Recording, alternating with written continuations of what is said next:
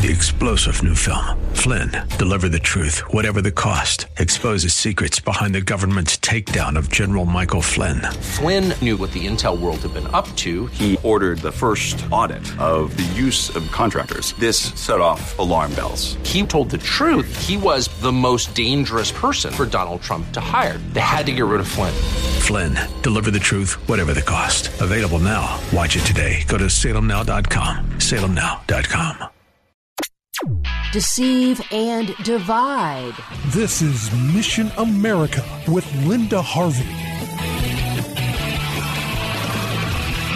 America's school children have had a very rough year, and it did not have to be this way. It almost seems that teachers and school boards, at least in some school districts, have mounted a campaign on various fronts to demoralize and depress our children. First, it was lockdowns and all-day masks. Now, it's dividing them by something that used to be a big no-no, skin color. Along with teaching the concepts of critical race theory, many students are being subjected to radical books that combine falsehoods about America and law enforcement with plain old hatred and bigotry. And the really scary part is that this is all being done in the name of inclusion and diversity. Here are a few of the activist books circulating around that you need to watch out for. One is for grade schoolers called Not My Idea. It tells us it seeks to engage with whiteness in order to dismantle white supremacy.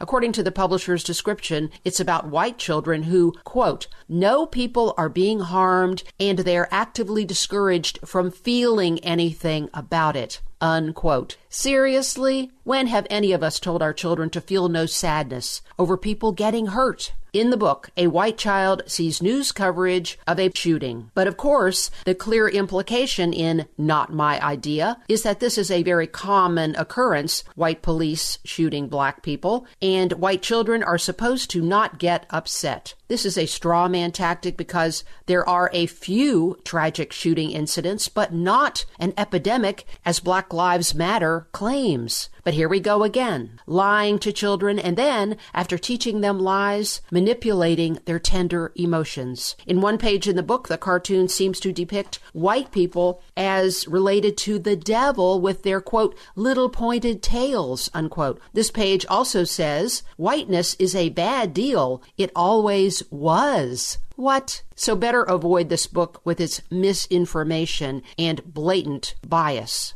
I visited my friend Debbie DeGroff's great website, WhatsInsideChildrensBooks.com, and here are some other children's books she has warned about. The Anti-Racist Baby Board Book, A is for Activist, The Little Book for Little Activists, Feminist Baby Finds Her Voice, and My First Book of Feminism for Boys. And speaking of encouraging our children to fight for radical left-wing causes like feminism, defunding the police, gender deviance, anti-Americanism, climate change, or reproductive so-called rights, which really means abortion on demand, just remember a couple of phrases, and if they come up in your child's school, be very cautious. The terms are action civics or civics engagement. These are efforts to indoctrinate your children into extreme, harmful left-wing causes by getting them out to demonstrations and protests.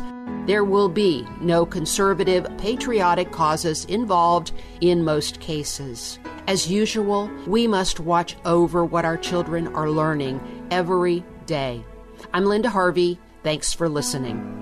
For more information and lots of news and Christian commentary on today's culture, log on to MissionAmerica.com. That's MissionAmerica.com. And be sure to listen to Mission America every Saturday afternoon from 1 to 1:30 here on AM 880 and 104.5 FM The Word, WRFD.